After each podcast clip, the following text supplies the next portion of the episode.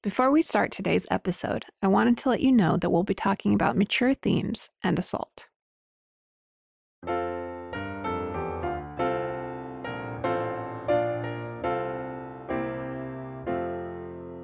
Hello, my name is Ruby, and I am 7 years old. Do you think girls should be in the Constitution? I think that girls should be in the Constitution. What is the Constitution? Do you know? It's like a document that tells all the laws of our country. Do you think it should protect girls and boys? Yes. Do you think boys and girls should be equal? Why do you think that? Because you gotta be nice to each other.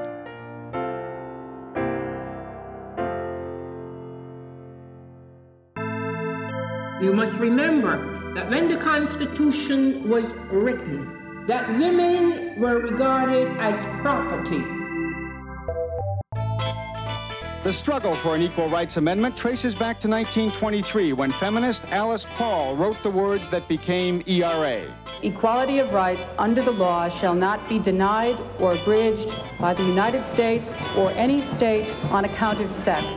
So as we march today, remember, forward together, backward never. If you could change one thing about the Constitution, what would it be? I would add an Equal Rights Amendment to the Constitution. ERA! Do we want it? Yeah! Yesterday, all these years later, Virginia's legislature voted to ratify the Equal Rights Amendment, making it the 38th state to do so. That means three-quarters of all states have ratified, as the Constitution requires.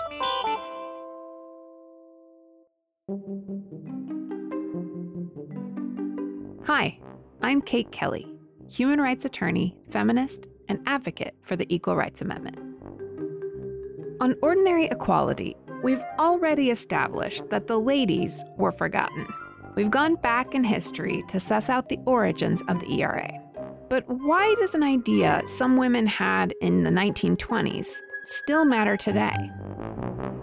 It could have been a big deal back then, but do we still need it now? The answer is yes. And today we'll talk about why. As you know, I grew up Mormon. When I talk to Mormon women about inequality, many want to pretend it doesn't exist. And they say things like, "But I feel equal." To them I say, equality is not a feeling. It doesn't matter if you feel valued and supported by your community or your workplace or your family. Equality can be measured.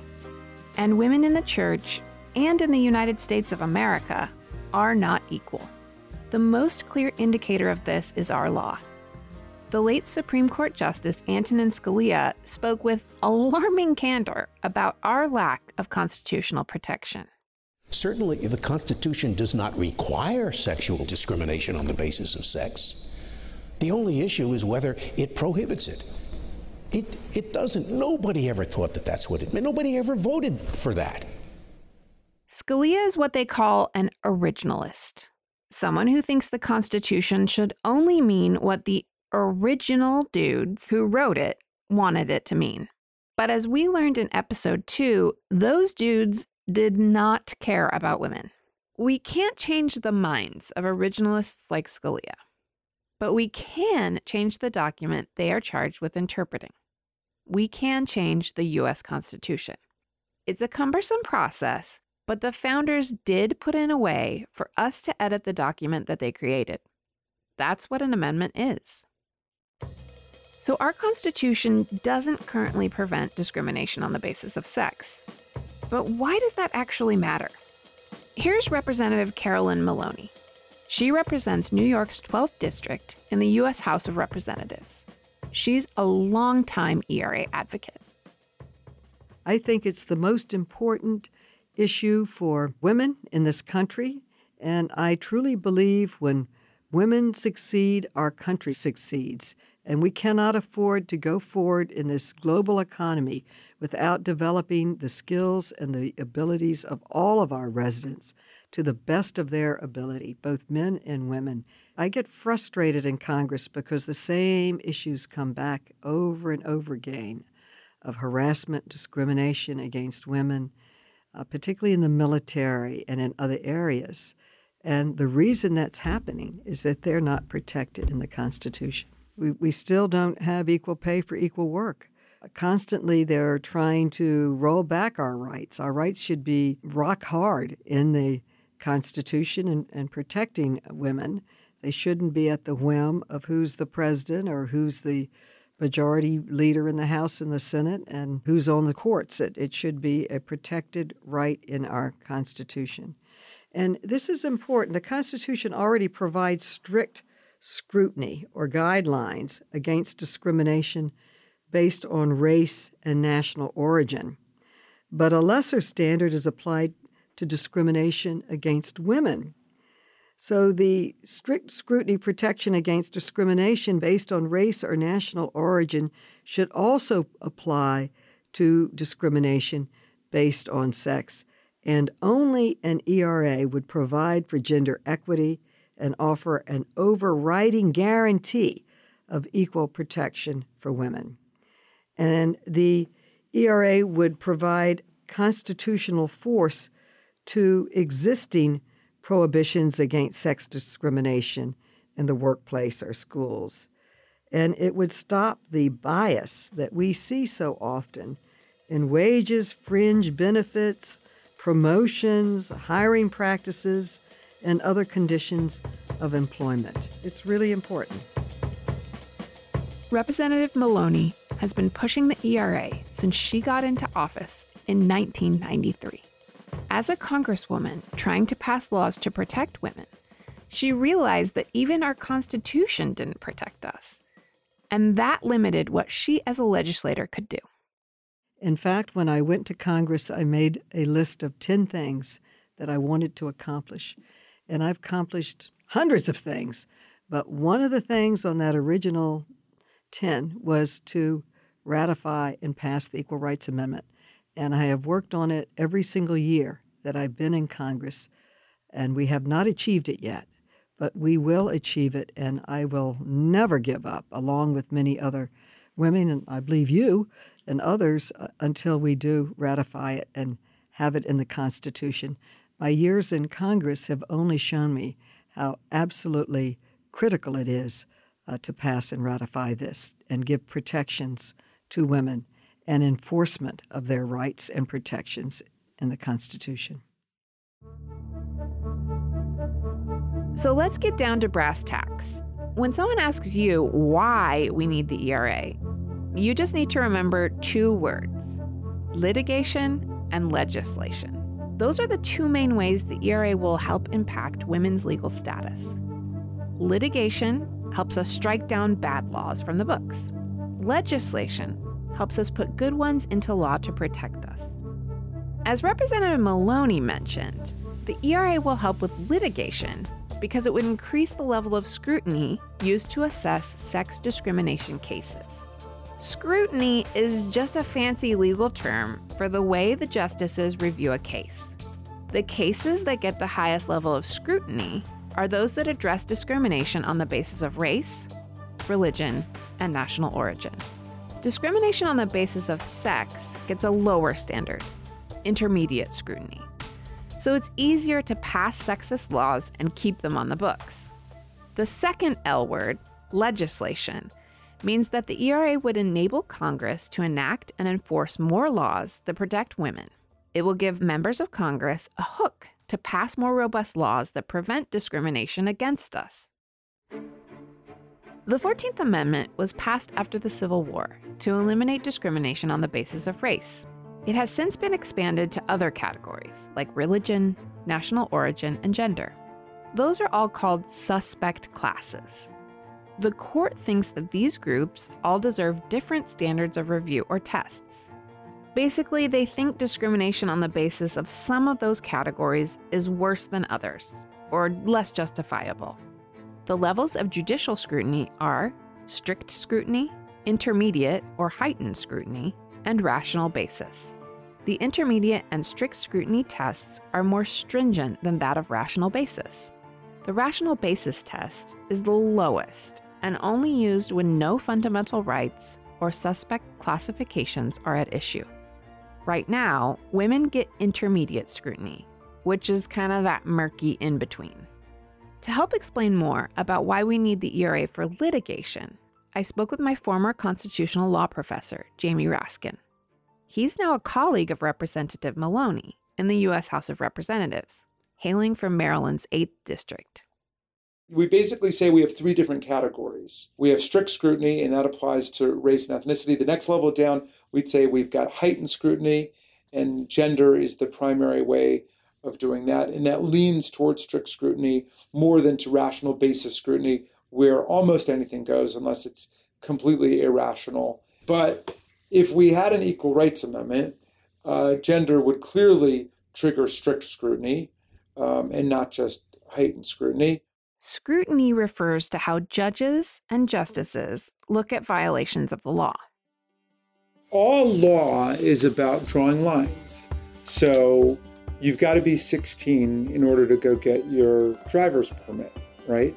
If there's a 14-year-old in your family who thinks they could be a great driver, like say they've driven a golf cart or something, and they think, I think I could be a great driver, I'm going to challenge the state law, which says you've got to be 16 to get your driver's license. That's not going to work, at least under the 14th Amendment Equal Protection Clause, because the classification there is age. And under our Constitution, age is not a suspect classification. That is, it's not suspicious. We don't intrinsically regard age-based classifications as ones that discriminate, because people age out of an age classification. It would trigger only what we call rational basis review. That is there a reasonable basis for drawing the line where it's drawn?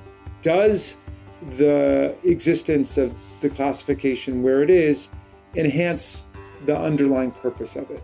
So for the driver's license, we would say, well, we obviously don't want kids who don't have sufficient maturity or coordination or height or so on to drive. And so 16 seems like it's a reasonable place to draw the line. That is, the reasonable purposes there, the protection of the kid, the protection of other people on the road, those are reasonable purposes. And drawing the line at 16 does generally advance that goal. So that's going to pass rational basis scrutiny. Now, all the way down on the other side of the spectrum are race-based classifications. And these are the ones that are within the hardcore of suspect classifications. They trigger the most suspicion, the most scrutiny under the 14th Amendment, because the whole purpose of the 14th Amendment, adopted in the wake of the Civil War, was to protect African Americans against race discrimination. So that, we would say, is the paradigm case for a suspect classification. So if someone said, as they used to say, well, in order to vote, you've got to be white. In order to go to school here, you've got to be white. In order to be in the front of the bus, you've got to be white. That triggers strict scrutiny. And we would say, well, what's the purpose of saying whites ride in one part of the bus and blacks ride in the other? Well, they might say, well, for public order. That sounds pretty abstract. Public order. Well, public health, they might say. Public manners, whatever. Well, we're not really getting a very strong sense of what this compelling interest is. You need to show us a compelling interest under strict scrutiny. And how does this race classification advance your compelling interest? If your ends are public order, how do the means work if the means are separating people by race? And the courts, of course, have come to the conclusion that all of that is phony. These are invidious discriminations. They're pretextual discriminations. They're just an attempt to mask racism and racial oppression. Still confused? Don't worry. I took an entire class in law school from Professor Raskin, and the levels of scrutiny are still confusing to me and to many lawyers. This entire system set up by the Supreme Court is intentionally opaque. They want to be able to strike down some laws and keep others. and they aren't always clear about which ones will stand. It's not cut and dry or straightforward. But what's important to know is that gender has a lower status than the other categories. That's it. When a woman takes a case to court to prove she was discriminated against, we want the highest level of judicial review, scrutiny, to apply. We'll be right back after this message. I'm a lawyer, I'm also a podcaster, and I have lots of side hustles. Juggling all this can get confusing. I need a tool where everything is in one place so I can stay organized and always look professional. HoneyBook is an online business management tool that organizes your client communications, bookings, contracts, invoices, all that stuff in one place. It's perfect for freelancers, entrepreneurs, small business owners, and anyone who wants to consolidate services that they already use. Right now, HoneyBook is offering our listeners 50% off when you visit tryhoneybook.com/equality. Payment is flexible, and this promotion applies whether you pay monthly or annually.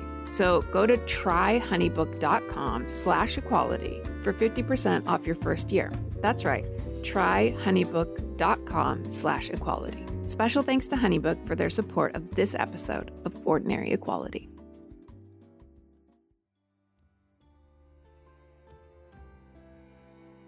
Now on to the other L word, legislation. The other huge problem we face without the ERA is that Congress only has limited power to pass legislation. The legislative branch of the federal government can only enact laws with the powers that are expressly granted to it in the Constitution. The rest is left to the states. When it comes to protecting women, there's nothing in there. Historically, some protections have been pushed through under the guise of regulating interstate commerce. That strategy doesn't always work. Here's Julie Suk, dean and professor at the City University of New York. One example is the Violence Against Women Act.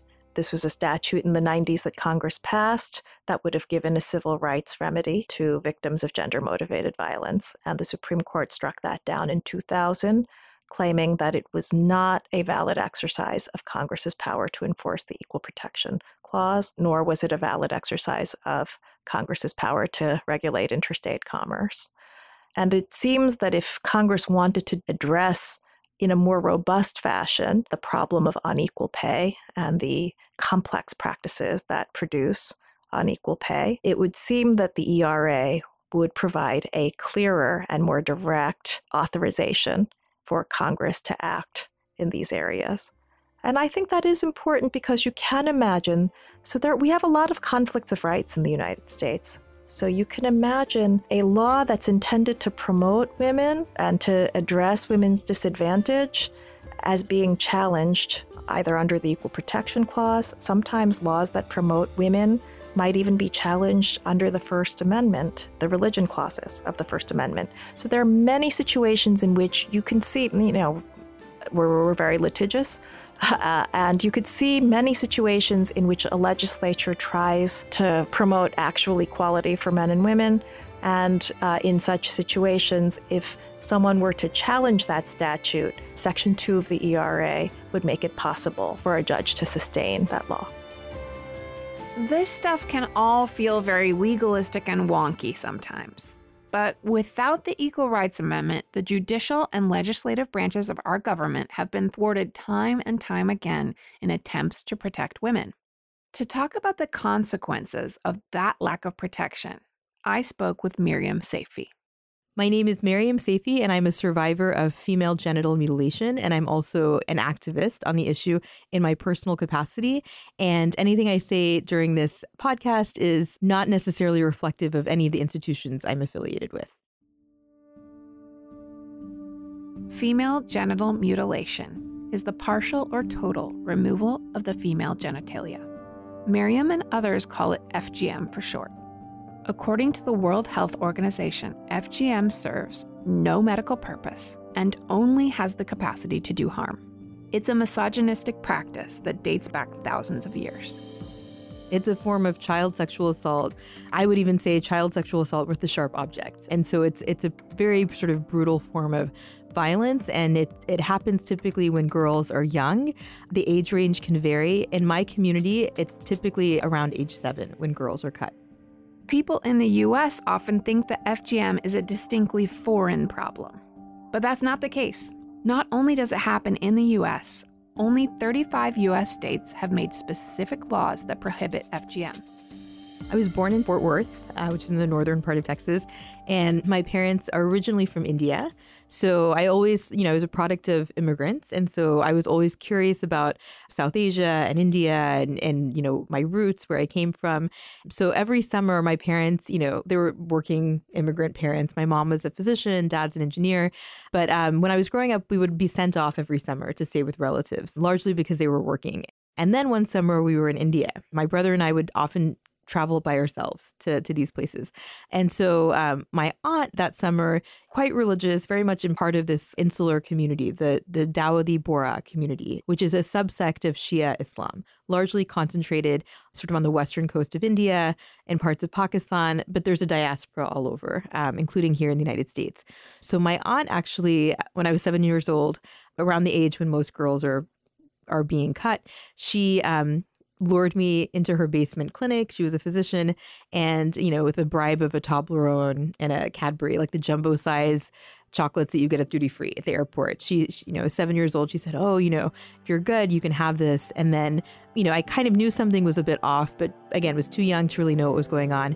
And so she laid me on her operating table. As is typical with survivors of trauma, what happened was so disturbing, Maryum blocked out the memory entirely. It wasn't until 10 years later that she remembered. I was sitting in this class and, a fellow undergrad student, I was 17 years old, was mentioning her research topic is on female genital mutilation. Didn't ring a bell, didn't know what that meant. And then she said it typically happens at age 7, usually by a female relative, and then it's almost never discussed after it happens. And so then it sort of triggered something, and the memories that flooded back were very graphic and visual. So I remembered the color of the carpet. I remembered, the level of detail, the granular detail you would normally remember, from that age. At first, Maryum didn't want to speak up about her experience because she didn't want to attract or fuel anti-Muslim, anti-immigrant sentiment. She also didn't know it was as common as it is, because it was a subject no one spoke about. With the encouragement of her parents, she eventually decided to speak out. Maryum is by no means alone. The Centers for Disease Control and Prevention estimate that there are nearly 500,000 American girls who have survived FGM or are at risk of being cut. A federal FGM law does exist, but there has only been one trial under this law. Dr. Jumana Nagarwala is locked up accused of performing FGM, or female genital mutilation, on young girls. In 2017, there was a physician and a group of accomplices who were charged under the federal statute, which banned female genital mutilation. And I think it's from the mid-90s. This was the first federal case in U.S. history where this federal law had been tested. And so the physician, Dr. Jumana Nagarwala, who's, has a very impressive pedigree, was charged with cutting 9 girls, some of whom were actually transported across state lines from Minnesota and Illinois to Michigan, and there were 2 that were from Michigan. And so it was done after hours in a clinic. And the case was important because it was the first time there was any sort of awareness on the issue of female genital mutilation, or FGM, here in the United States. We have these laws. They're important. This is why they're important. In 2018, the federal district judge in this case dismissed the charges, stating kind of on a technicality. So in his opinion, he wrote how terrible FGM is and it's wrong, and that he doesn't agree with the practice at all. But according to the Commerce Clause in the Constitution, that he believes, and his ruling, that Congress never had the authority to pass the legislation in the first place, because based on the Commerce Clause, you would have to prove that there was an economic transaction occurring across state lines. This goes back to the interstate commerce strategy I spoke about earlier. The federal judge ruled that Congress doesn't have the right to ban FGM. It's a states' rights issue. Though it has been banned in other countries around the world, This judge said there is no place in the U.S. Constitution to protect women and girls from female genital mutilation. Here's Representative Maloney again. That, I think, is a national scandal. That law I worked on with Patricia Schroeder, and it banned FGM in our country, and yet that was struck down by a court in America, which is startling, saying that you can't ban FGM, the mutilation of women. I find that outlandish, and that's another reason why we need the Equal Rights Amendment. I tell you, it's really, really necessary. And here's Maryum. I mean, it was devastating. It was devastating. And I know not only was it devastating for me and many other survivors who were really hoping for accountability. You know, we have these laws for the United States. This is a human rights violation. This is a form of child abuse. In all of the interagency language in the U.S. government, it states this is a form of gender-based violence. This is a form of child abuse, and it's a child protection issue, et cetera. So for me, it was very disheartening because alongside my disappointment, my community, those that practice FGM, were overjoyed. And so they said, wow, this is, to them, you know, regardless of the intricacies of the case and whether the Commerce Clause or whatnot, to them, all they heard was, this is a constitutional green light for us. This is a victory for us, and we can keep practicing. Not everyone in the community is pro-FGM, but those that were pro-FGM, they were celebrating, and other communities too, outside my community. So, for example, this imam in Virginia, who the hypersexuality imam, like he, I'm sure, is also sort of saying, "Great, I feel vindicated. You know, now that there's no accountability, I can feel even more empowered to continue preaching some of this misogynistic and patriarchal kind of dogma that really is not part of the religion, but is being peddled in that way." Women of many different backgrounds suffer abuse and discrimination in our country. The ERA isn't going to be a magical solution. It's not going to solve all of our problems immediately. Our government may still fail to protect people, but adding the ERA to the Constitution will open the gates for a whole new world of legislation and protections. It can change the tide. We wouldn't have to rely on the Interstate Commerce Clause to get and keep laws like the FGM ban, which really should be a no-brainer. Any real conception of equality would face, and has to face, and actually will face, as it has in some other countries, that if equality is to be made real in any sense, that some groups are not inferior to other groups, and that it's the assumption that they are that is built into this sameness and difference calculation. That's Catherine MacKinnon, professor of law at the University of Michigan and Harvard. Women are not inferior to men. People of color are not inferior to white people. The real systems that we're facing of inequality are white supremacy, and male supremacy, actually white male supremacy in its intersectional form. And there really is no empirical disagreement over that.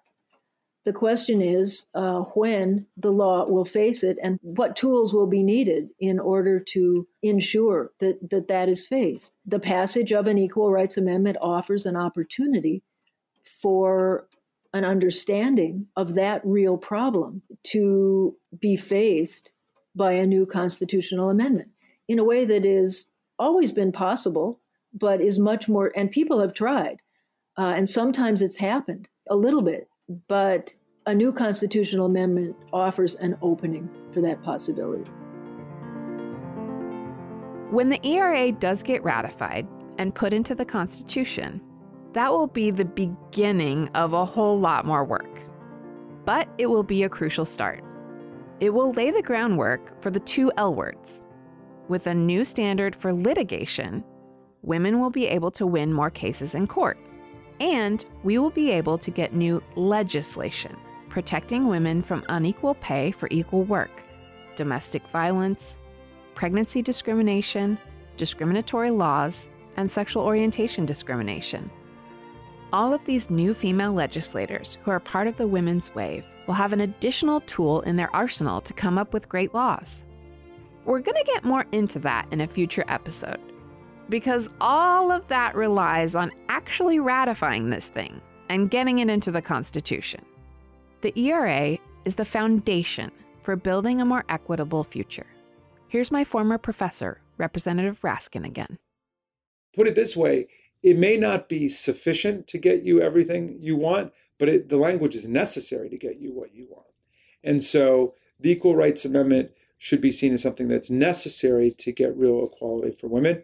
It also should be seen as like a flag in the sand, a rallying point to transform other misogynistic and patriarchal practices that need to be dismantled. And constitutional amendments have always worked that way. They've always worked as a signpost for where society needs to go. The ERA matters to real people. People like Maryum Saifee and the girls in her community who are at risk of violence because women and girls aren't in the Constitution yet.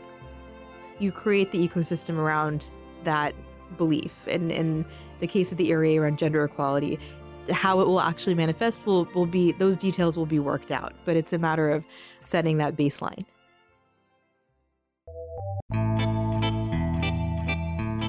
Like Maryum said, we need to set a baseline, and equality between all genders should be the baseline set in the Constitution.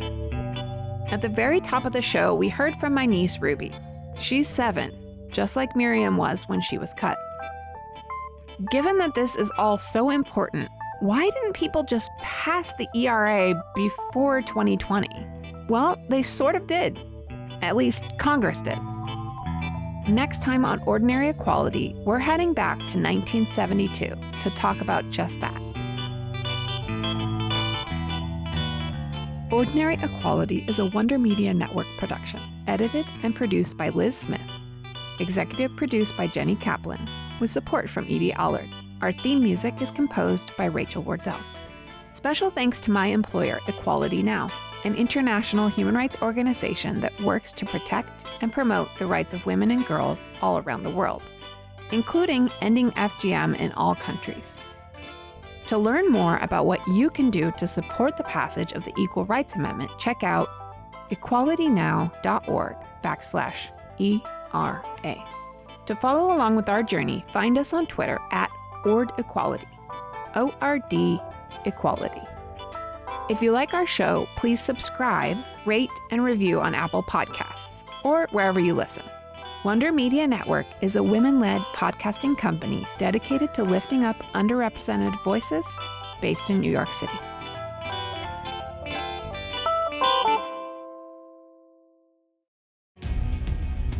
There's no doubt that early voting states play an outsized role in selecting the Democratic nominee.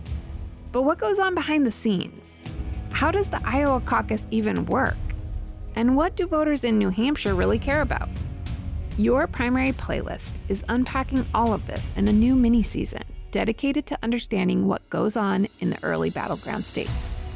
Host Emily Tisch Sussman speaks with women who are elected officials and political experts to understand how specific issues are playing out in the states that will choose the Democratic frontrunner.